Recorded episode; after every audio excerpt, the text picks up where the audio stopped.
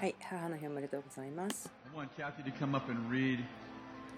え、キャッシーさんに来てもらって、え、詩を読んでいただきたいと思います、え、彼女が私の美しい妻のキャッシーです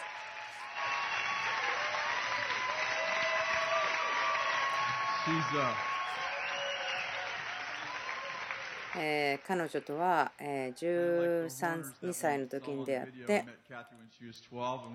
そして彼女が13歳の時に私たちは婚約しました。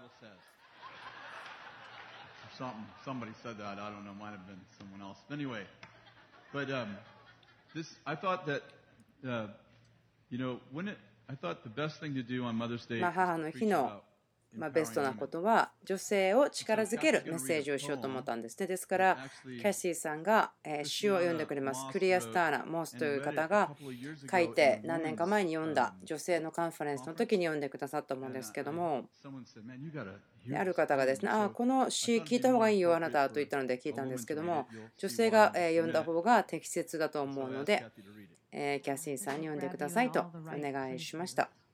はい、えー私は自分のやるべきことをね、しっかりしなければなりませんね。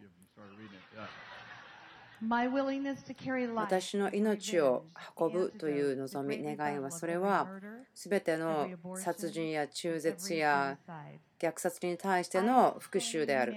そして私はち私の深いところで命が育っているのを知っている。私は死の敵である。そして暗闇の手を今日私は押し返した。その暗闇に対して彼らが弱くなってその地に滅びをもたらそうとするものを弱くして私たちの笑い声その振動は地獄を脅かすものである。私は神様の恵みのえ軍隊彼らにご飯を与え彼らの靴紐を締めている。私は偉大さの中を歩いていて彼らが疲れた時に私は彼らをしっかりと抱きしめる。今やっと静かになった。でも命が私のうちにある。そのことはいつも良いもの悪いものを思い出させ自分が天に委ねることをさせてその流れを運んでいる。天使であってもまた男性であってもそんなの特権を消していたことはない。私は本当にこれによって誉れが与えられている。私は大きな使命を持っている。自由のために戦う軍隊。その地下で戦う軍隊の私はリーダー天にいるのは私の軍勢。私は彼らに微笑みかけ彼らは見えないけれどもそこに触ることができる。油注ぎその歴史の祭壇。私たちは見つからないように。普通のところを歩いている。今日私は清いものと邪悪なものの間で葬られている。私は人類の希望というドアの番人です。私の愛恐れを知らない。地上を進んでいく。私が微笑むので世界は希望を知る。希望は足を持って走っている。なぜならば私が滅びに対して立ち向かったからだ。私は女性です。私は母です。命を保つもの天は私のもらっているその偉大な誉れのある仕事のために誉れを与える。他の誰もすることができない。私は死の敵であって私は女性である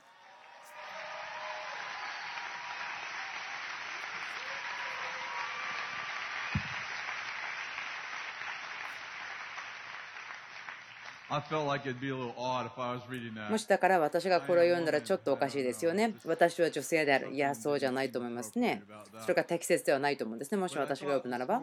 でも今日今朝考えたのは、まあ、全然違うメッセージを考えてはいたんですけども、あ、でも、あ、母の日だなということを思い出して、あ、私は今日はイエスが最初の女性解放運動の創生者とという話をするべきだと思ったんですね。ですから今朝はそれをすごく短くして話しますけども創世記一章神様がこれをモーセを通して書きましたけれども神を仰せられたさ人を作ろう我々の形として我々に似せて彼らが海の魚空の鳥家畜地のすべてのものまあどうやって海の上を支配する分かりませんね。魚よ今来いって言うんでしょうか。鳥を私の上でうんちをしてはならないって言うんでしょうか海の魚、空の鳥、家畜、地のすべてのもの、地を這うすべてのもの、私たちはその這うすべてのものにも力がありますね。この地を這うすべての気持ちを俺もの支配するように、神は人をご自身の形として創造された、神の形として彼を創造し、男と女とに彼らを創造された。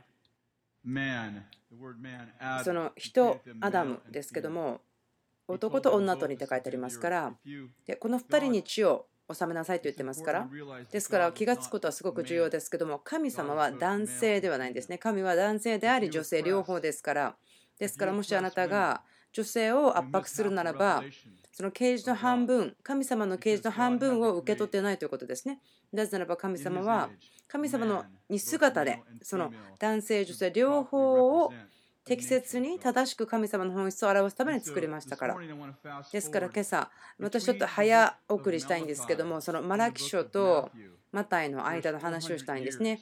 400年間、プロテスタントの人たちはですね、これは沈黙の400年と言いますけども、まカトリックの方たちは、この時に書かれている本が何つかありますけども、ま言いたいことは、この400年間の間に、アダムとイブがその園から落ちて、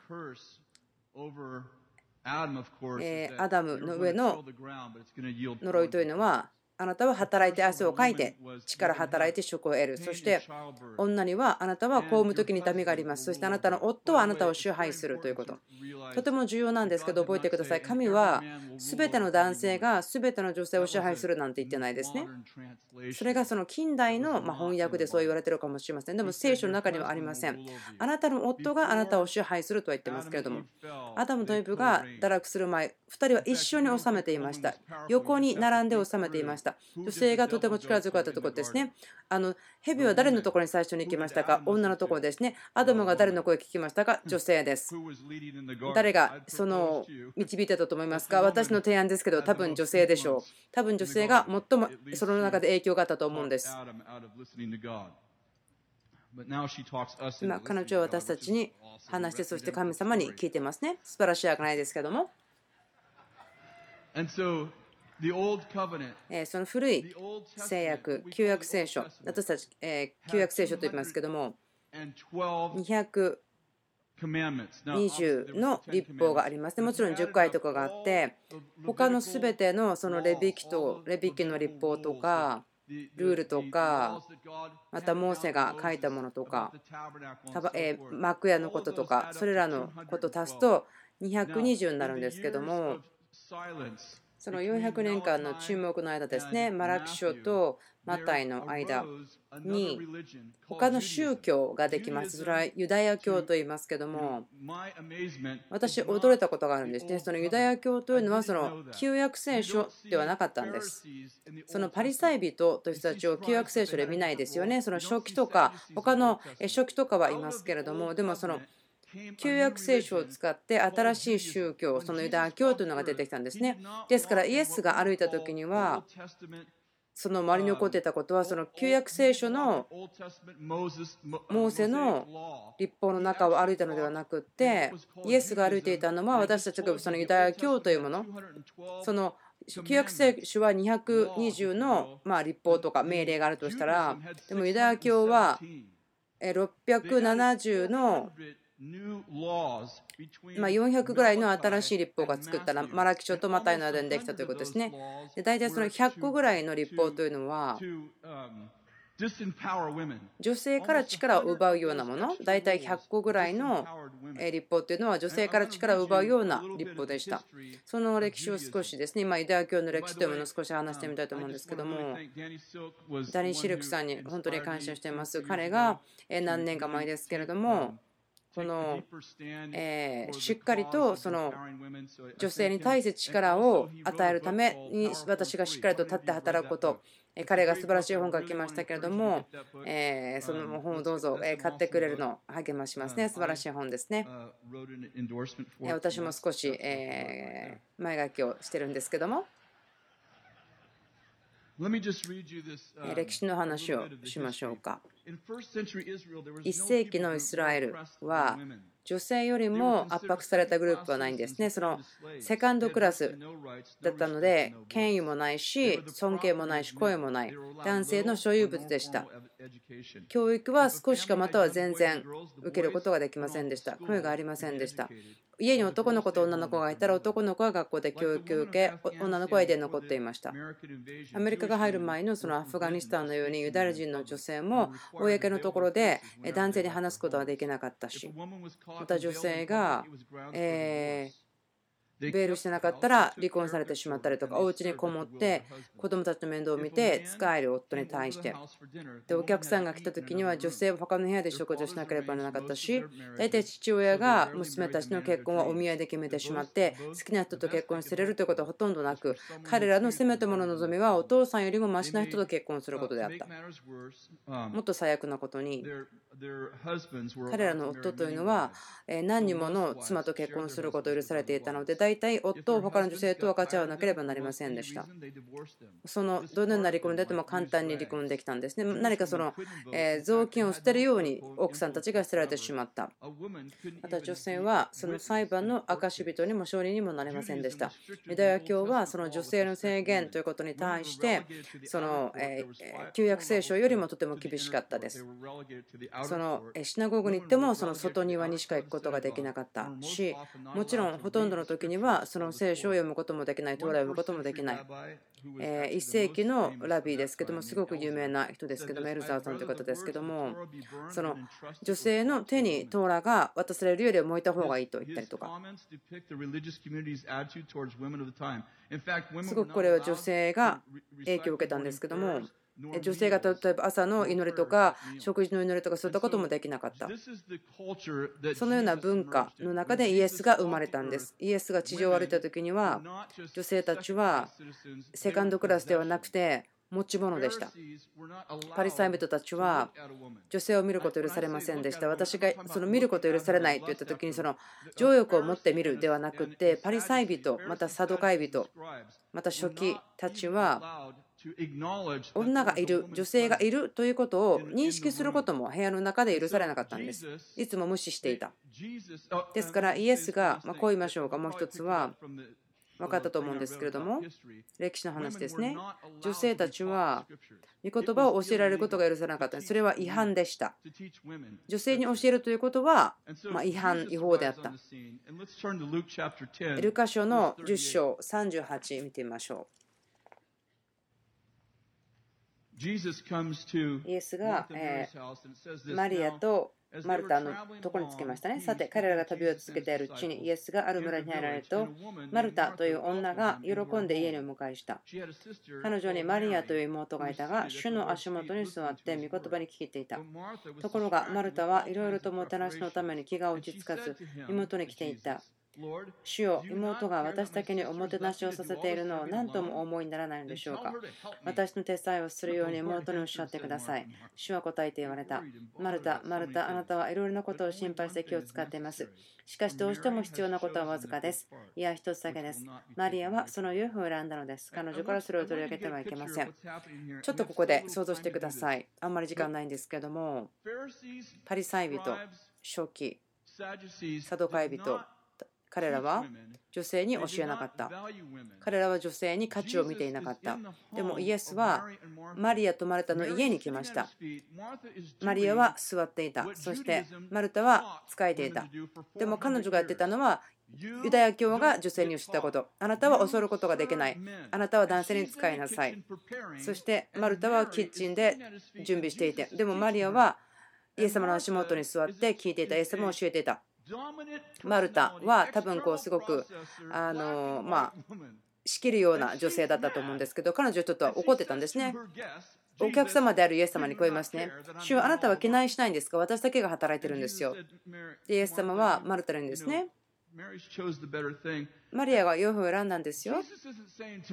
イエス様はこう言ってないですよね。マルタ、私は怠け者が大好きですよ。価値見てますよ。私はおもてなしなんて全然価値を見ないよ。一生懸命働くことに価値を見ないよ。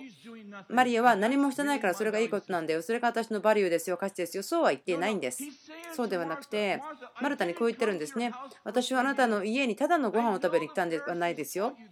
パリサイ人があなたに教えたことを知ってます。サドカイ人があなたに教えたことを知ってます。でも私がここに来たのはあなたに仕えてもらうためではなくて私があなたに仕えるために来たんですよ。ですからマリアが選んだようにその良いことを選んだように私の足元に座ってください。私あなたに教えるために来ましたよ。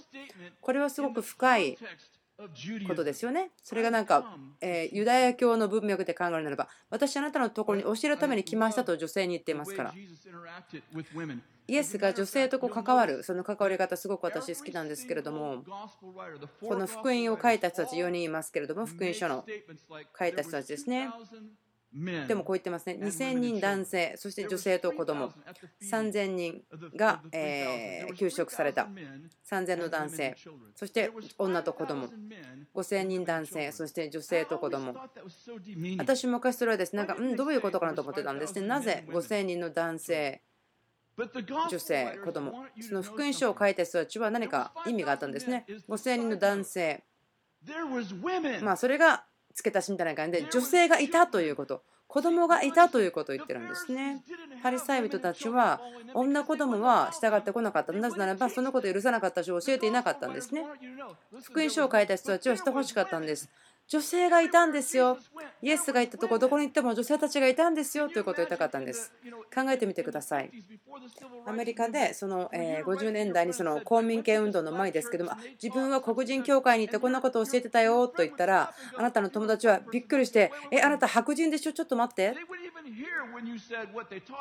何を教わったかを聞くとかじゃなくてあなた黒人の教会だから何やってるの？って言われるということ。そのようにして福音書簡を書いた人たちはイエスが女性に教えたということをしてほしかった。で女性が従っていて。でもそれは違法なんです。間違っています。文化に対しては反対するものでした。そしてそれはユダヤ教の立法に触れていたということです。パリサイ人たちはイエスを嫌いましたね。その理由はイエスが奇跡をしたからではなくてイエスがそれはイエスが傷ついて貧しい者たち、そしてそのほとんどは女性たちだったんですけども、彼女たちに手を伸ばしていたからです。ラザロの話ですけども、読みたいと思うんですね。私、この話とても大好きです。さて、ある人が病気にかかっていたラザロといって、マリアと姉妹マルタとの村の出で、ベタニアの人であった。ここでイエス様が誰の村と言ってますか？マリアとマルタですね。わかりますか？We're going to Lazarus ラザロのところに行きますけれども、でも、マリアとマルタの村でラザロに会いに行きますね。このマリアは主に紅葉を塗り、髪の毛でその足を拭ったマリアであって、彼女の兄弟ラザロが呼んでいたのである。そこで姉妹たちはイエスのところに使いを送っていた。主をご覧ください。あなたが愛しておられるものが病気です。イエスをこれを聞いて言われた。この病気は死で終わるものではなく、神の栄光のためのものです。神の子がそれによって栄光を受けるもののためです。イエスはマルタとその姉妹とラザロを愛しておられた。イエスはマルタとその姉妹とラザロと愛しておられた。そのようなわけで、イエスはラザロが病んでいることを受けた時も、そのおられたところになお2日とどまられた。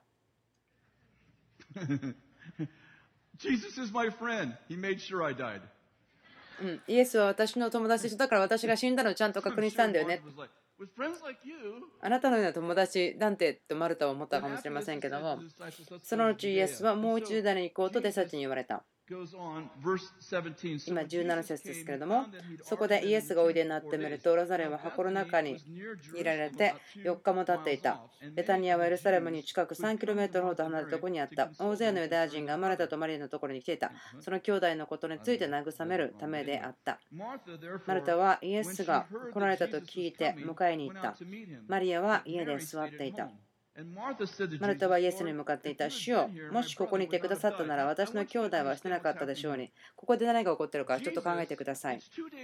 イエスはその2日間歩くんですよね。イエスがいたところに。ラザロのところまでは。イエス様が2日間待っていましたよねその去る前に。ですから2日間遅れたんです。マルタは分かったんですね。その使いを送って来てくださいと言ってイエス様、ラザロが病気だから来て彼を助けてあげてください。だから結局彼女が2日間遅れたイエス様というのは分かってたんですね。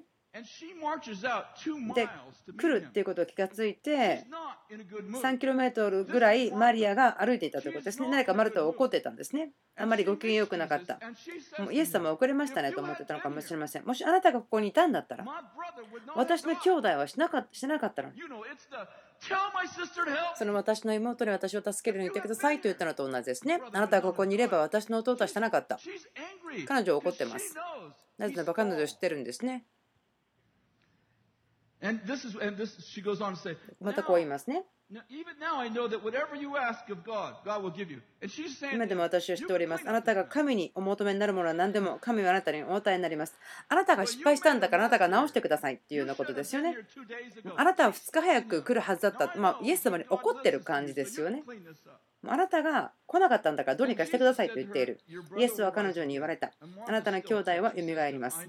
まだマルト怒ってますね。マルトはイエスに言った。私は終わりの日の蘇りの時に彼女が蘇ることをしております。イエスは言われた。私は蘇りです。命です。私を信じる者は死んでも生きるのです。また生きていて私を信じる者は決して死ぬことがありません。このことを信じますか？彼女はイエスに言った。はい、主よ私はもう信じましたと言ってますね。信じておりますと言ってますから、私はあなたが世に来られる神の子、キリストである。これをどこから彼女が知ったんでしょうね。どのようにして彼女が私は信じておりますと言いました。ということはあなたがこれを私に教えたんでしょということですよね。マリアが良いことを選んだということ。足に座った。あなたはよみがえりのことを教えたでしょということですね。そのよみがえりが将来起こることを知ってますよと彼女が言ったんですね。でもイエス様はこう言いますね。他に啓示があります。あなたはマリアと一緒に私に語ったでしょ？イエス様と思ってるんですね。他の蘇りがあるんです。あなたが知らないんです。私が蘇りであって私が命です。そことまたあなたは知りませんねと言った。聞いてください。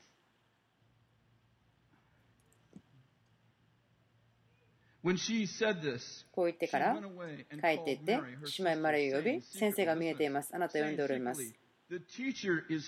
とそっと言った。そのマスターが主がと言ってないの分かりますか？主人がと言ってないの分かりませんか？これは啓示ですね。マルタはこう言いました。先生がここに来てますよ。ラビが女性に教えてはならないけれども、でも教えている先生が来てますよ。あなたを呼んでますよ。先生があなたを呼んでますよ。マリアはそれを聞くとすぐ立ち上がってイエスのところに行った。さてイエスはまだ村に入らないでマリアが出迎えた場所におられた。マリアと共に家にいて彼女を慰めていたユダヤ人たちはマリアが急いで立ち上がって出ていくのを見てマリアが墓に泣きに行くのだろうと思い彼女についていった。マリアはイエスのおられたところに来てお目にかかるとその足元にひれ伏していった。主よもしここにいてくださったなら私の兄弟は死ななかったでしょうに。そこでイエスは彼女が泣き彼女と一緒に来てユダヤ人たちも泣いているのをご覧になると霊の憤りを覚え心の動揺を感じて言われた。霊の憤りを覚え心の動揺を感じて言われた。彼はどこに置きましたか？彼らはイエスに言った。主を来てみてください。イエスは涙を流された。イエスは涙を流された。マルタは怒ってますね。マルタはその神学的な問題があるんですね。イエスはいろんなことを教えましたね。そのことが起こりました。彼女はあまり機嫌が良くない。で、知ってますね。イエスイエスがちょっと遅かったということをすごく怒っていたんですね。マリアはいつも泣いてるんですけども。そんな感じがしません？マリアも同じことを言ってます。でも彼女は、あもしあなたがここにいたんだったら、私の弟は死ねなかったのに。マリアはその神学的なことが問題ではないですね。イエス様は神学的に彼女に答えなかったんですね。でマリアは神学的な質問もしてなくて、その弟が生きててほしかっただけなんですね。イエス様がマリアを見て、泣いているのを見て、霊の憤りを覚えたと書いてあります。イエス様はラザロを蘇らせるの知ってましたか？もう4日前そのこと言いましたよね。これは死んでるけど蘇らせるから心配しないでと言ったんですよね。もうイエス様はラザラをこのあと10分後ぐらいに蘇らせる予定なんですよ。でも彼らはイエスに言った、主を来てご覧くださいと言ったらイエスは涙を流されたと。ちょっとなんか考えが結びつきませんよね。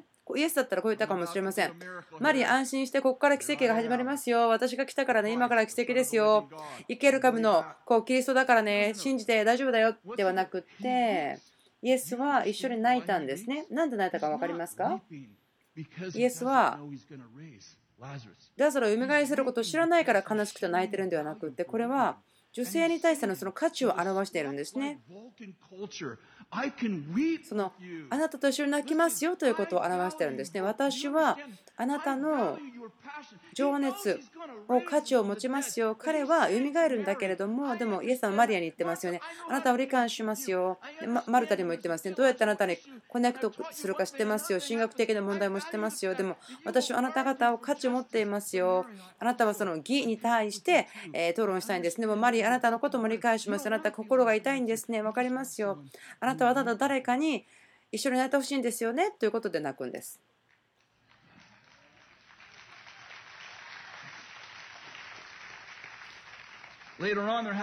後に、まあ、もちろん力を磨いてパーティーが起こるんですけども、10の一節ですね、イエスは杉越の祭りの6日前にベタニアに来られた。そこにはイエスが死人の中から蘇らせたラザロがいた。マルタが言ってるのは給仕していましたね。イエス様が来て、マルタは何やってるんですか？食卓についていた、給仕していた。覚えてますか？イエス様が言いましたよね。あ、またやってるんですね。マルタまた使えてるんです。まるでそのキャシー・バルトンさんみたいなですね。あなたがうちに来たらですね、キャサリンキャシーさんが働いてる時に会話が始まる。彼女を使えます。イエス様はその使えている人々に叱るわけではないんですね。ラズロは何してるんですか？食べているんです。男の人ですね。男の人からアーメン聞こえますね。そしてマリアが来ました。マリアが何をしますか？家に来たら？そうです。彼女は泣いているんですね。また泣いてるんです。素晴らしい。えナルドの香油 300g を取るんですね。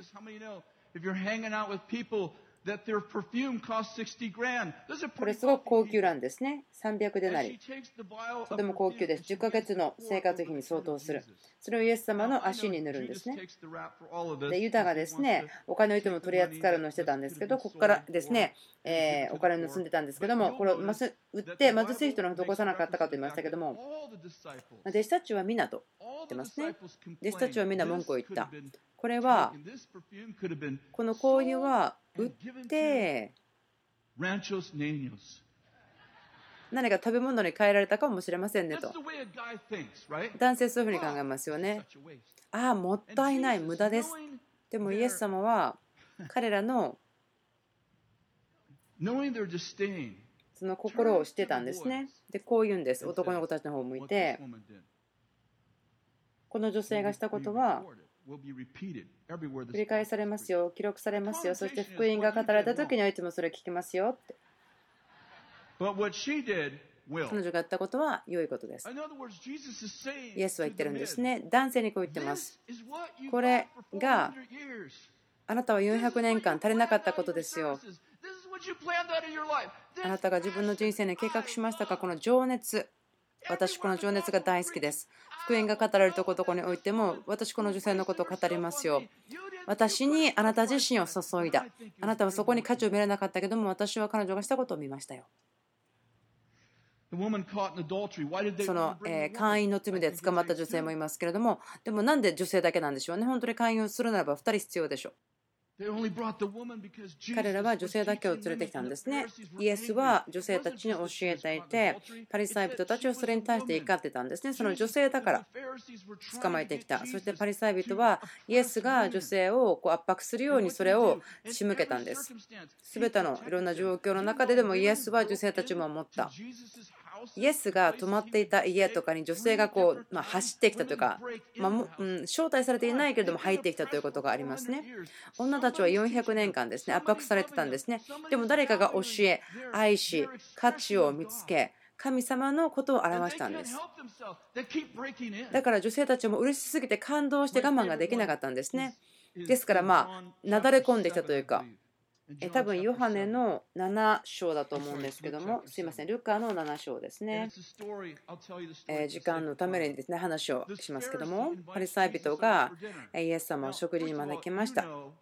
え覚えてますか？そのパリサイ人とイエス様って仲良しじゃなかったんですね。まあ、仲が悪かったということでよく知られていますけども、この、えパリサイ人ですね、サイモンという名前のパリサイ人ですけども、イエスを食事に招いて、まあ、私が考えるのは、この人はすごくリスク取ってますよね。これはイエスがよく知られていた時ですね。本当にイエスが捕まるちょっと前ですよね。でも3年間イエスはよく知られていました。まあ、この時代はイエスが最も有名でした。でその人を食事に招く。またその価値を置いている人。で家にすごく大事な人を招待したかったらもちろんどうしたいですか？家をきれいにしてですねあの正直に言ってください例えば子供たちにですね変なことをしては決してならないですよ。変なこと絶対しないでも、そんなことしたら大変なことになるよ。わかるよね。ちゃんと、ちゃんとしたよね。お客さんが来るんだ。しますよね。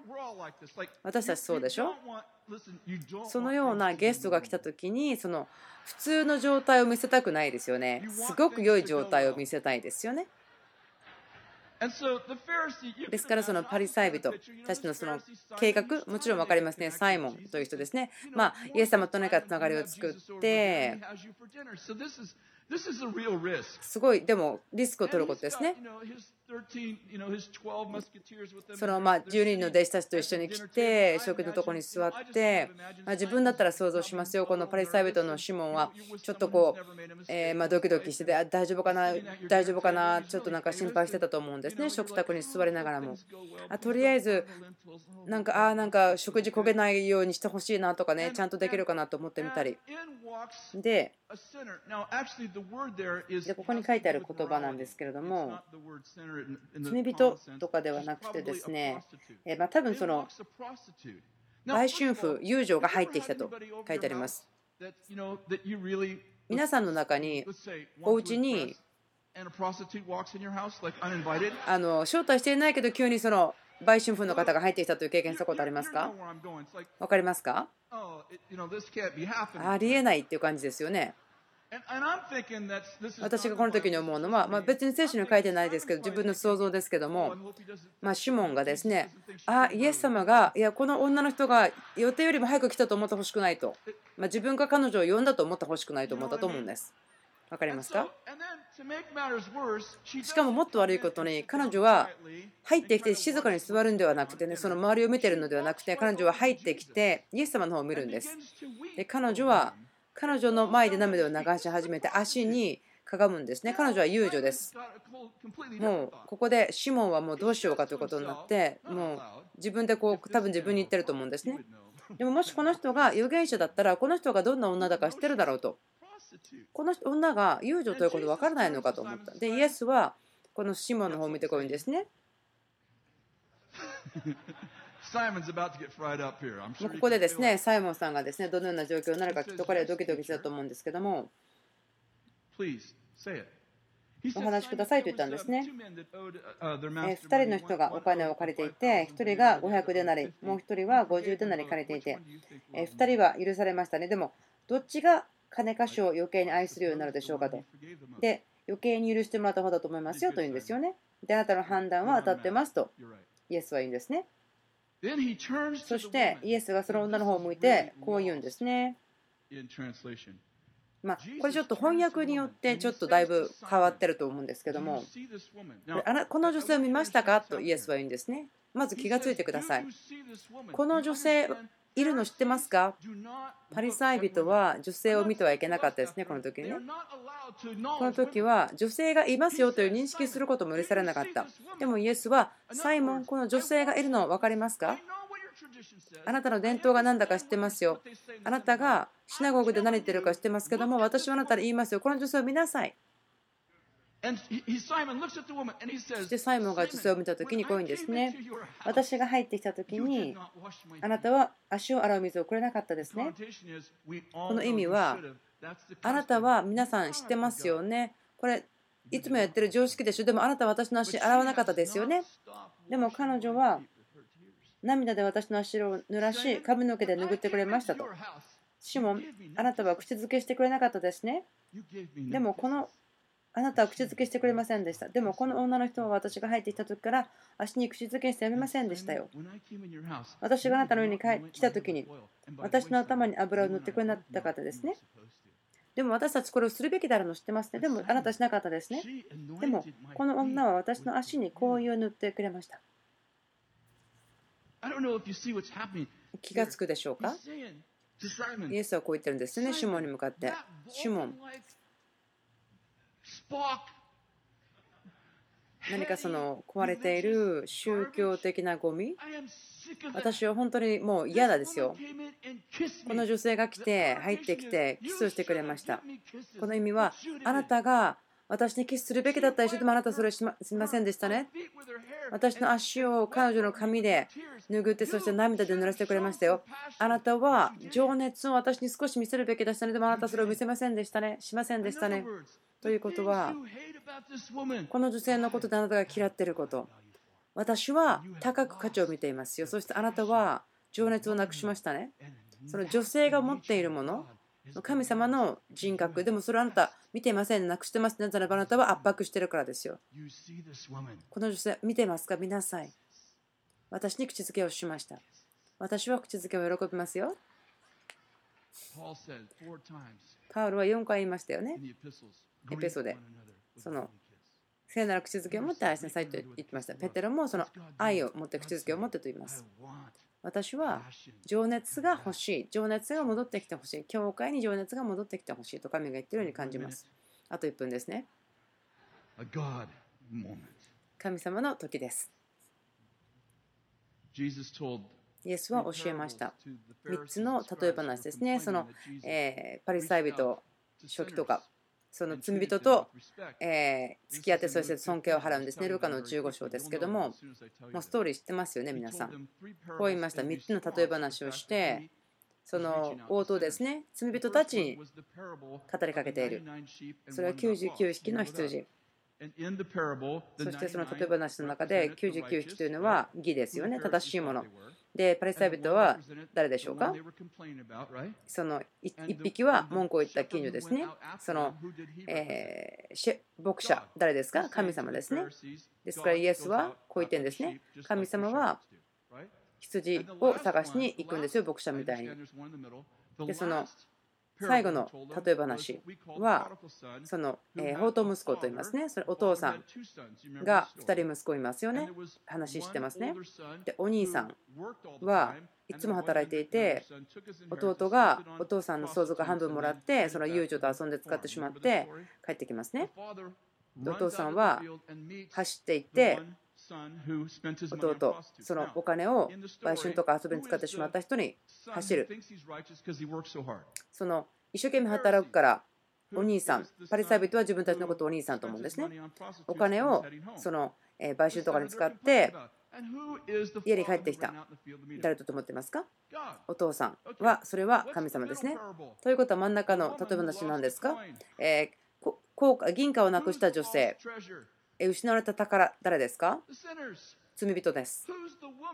女性は、物語の中では、その亡くなっちゃった銀貨を探す女性って誰ですか？神様のことですね。ということは、ここでイエスはパリサイ人にこういうんですね。神は女性のようですよ。その大事な宝物をなくしちゃった女性みたいですよというふうにですね。あなたは神様のその女性として表されるものをあなたはなくしてしまってるね。神様は男性だけではなくて女性のように今高価なものを探すんだよということそのことを忘れてしまったねって見つけたら喜ぶんですよということでその女性神様を表すために例えばその中でイエスは使っているんです。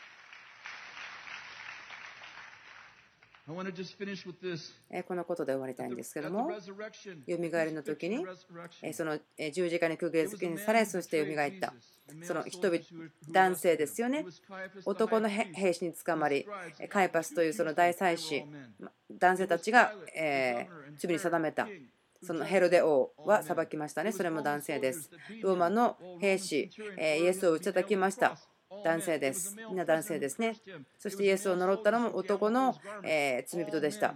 男の兵士たちが衣を取ったりしましたそして男の弟子たちはイエス様を知らないと言いましたよみがえりでは女性たちがその行為を彼の体によみがえりの前に注ぎましたそしてピラトの妻ですが神が夢を与えて夫に対してイエスを解放してくださいと言おうとした。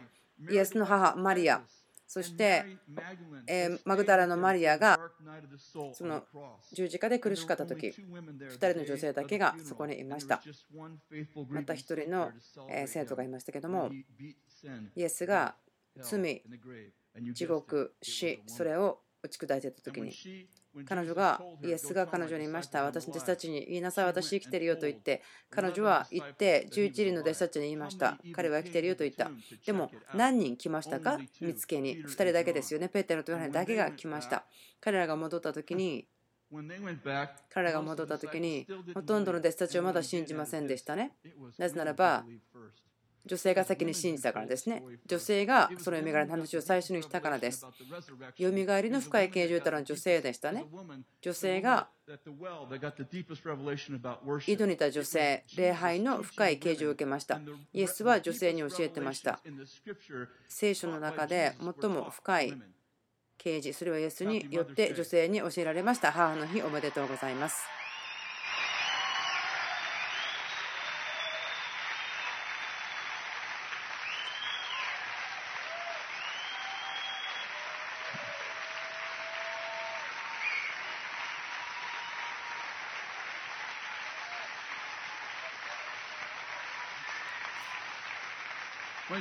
イエスが十字架で死なれた時にイエスは呪いの力を打ち砕きましたね。その女性の上の呪いは何でしたか？そうです。あなたは夫を恋した方があなたの夫があなたを支配する。それは呪いですよね。知ってますか？打ち砕かれましたね。知ってますか？彼は生きてますよ。女性は自由です。